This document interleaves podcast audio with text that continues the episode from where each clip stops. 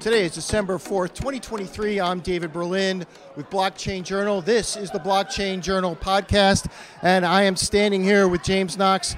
He is managing director at Aon, and Aon is a, a moderator here of one of the panels at the Boston Digital Assets Forum. So, uh, James, thanks very much for joining me on the Blockchain Journal podcast. Pleasure, David. Thank you.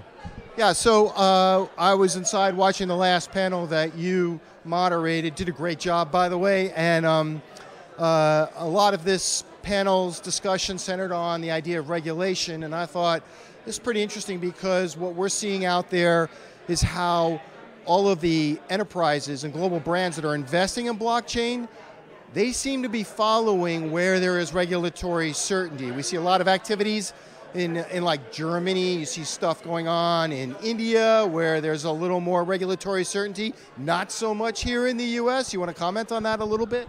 Sure, David. Thanks for that. So, yes, we are seeing jurisdictions around the world outside the U.S. Um, offer investors, financial institutions more regulatory clarity in the digital asset space. So it's not surprising then that the money is going to go, investments are going to go, where there's more regulatory clarity so people know how their investments are going to be treated by the local regulators.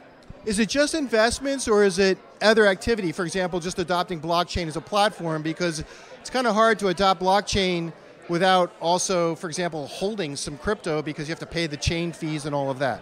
It's much more than just investments. Um, for instance, you know, there was an announcement several weeks ago that WisdomTree, Oasis Pro, great company, JP Morgan, Apollo, they developed a, a, platform to tokenize assets, right, on the blockchain.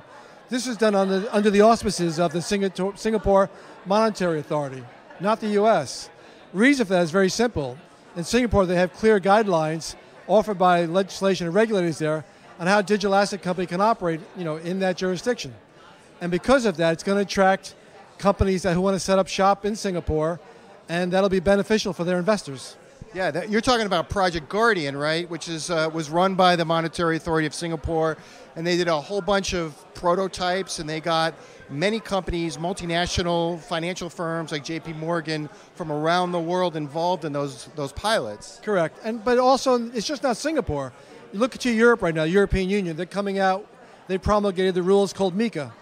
MiCA is extremely broad, but also gives really good, clear definition of what you can do and what you cannot do in the digital asset space.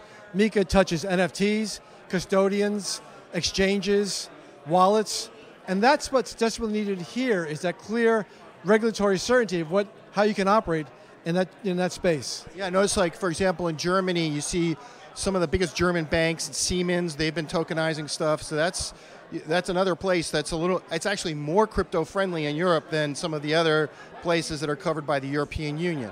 Correct, and it's just not tokenization. You know, we mentioned on the panel stablecoins. Stablecoin issuance is growing, stablecoin usage is growing, and again, looking you know looking outside the U.S., you're looking at MiCA. They've given very strong edicts and promulgation promulgated rules on how you can operate with stablecoins in that in that space. Why are stablecoins getting so much interest right now among regulators? What's the big deal with stablecoins?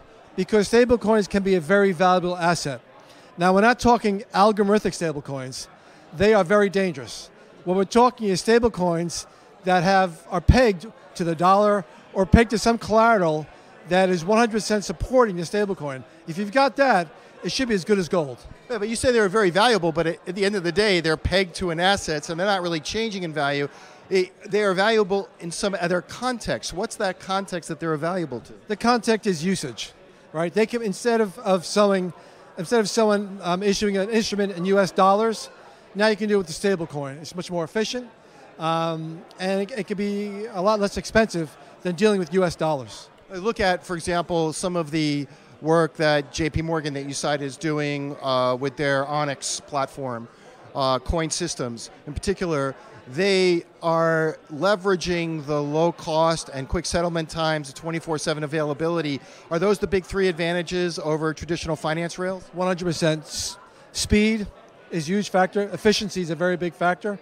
These factors are going to change finance system as we know it. Now, now, do you think the old financial system is going to be completely replaced, or are you still going to have that?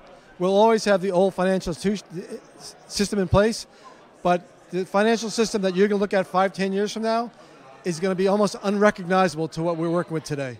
Yeah, I, well, uh, that would be interesting to see that happening. What is Aon's role in all of this? Aon provides consulting advice and insurance to all the most of the players in this space, most of the companies in digital asset and the, the blockchain space. We're providing insurance for them. We're providing advice consulting on how they can protect themselves in the sometimes choppy waters. What do you mean by insurance? Do you insure against volatility or something else? So what we're, while we're not actually the insurance company themselves, we provide access to insurance to protect, themselves against cyber threats, protect themselves if they're holding on to digital assets in case it gets stolen, and other areas. Okay, so that if somebody else gets your the keys to the wallet or something like that. 100%, yes. Yeah. Okay. Well, James Knox, managing director at Aon. Thank you very much for joining me on the. Pleasure. Thank you very much.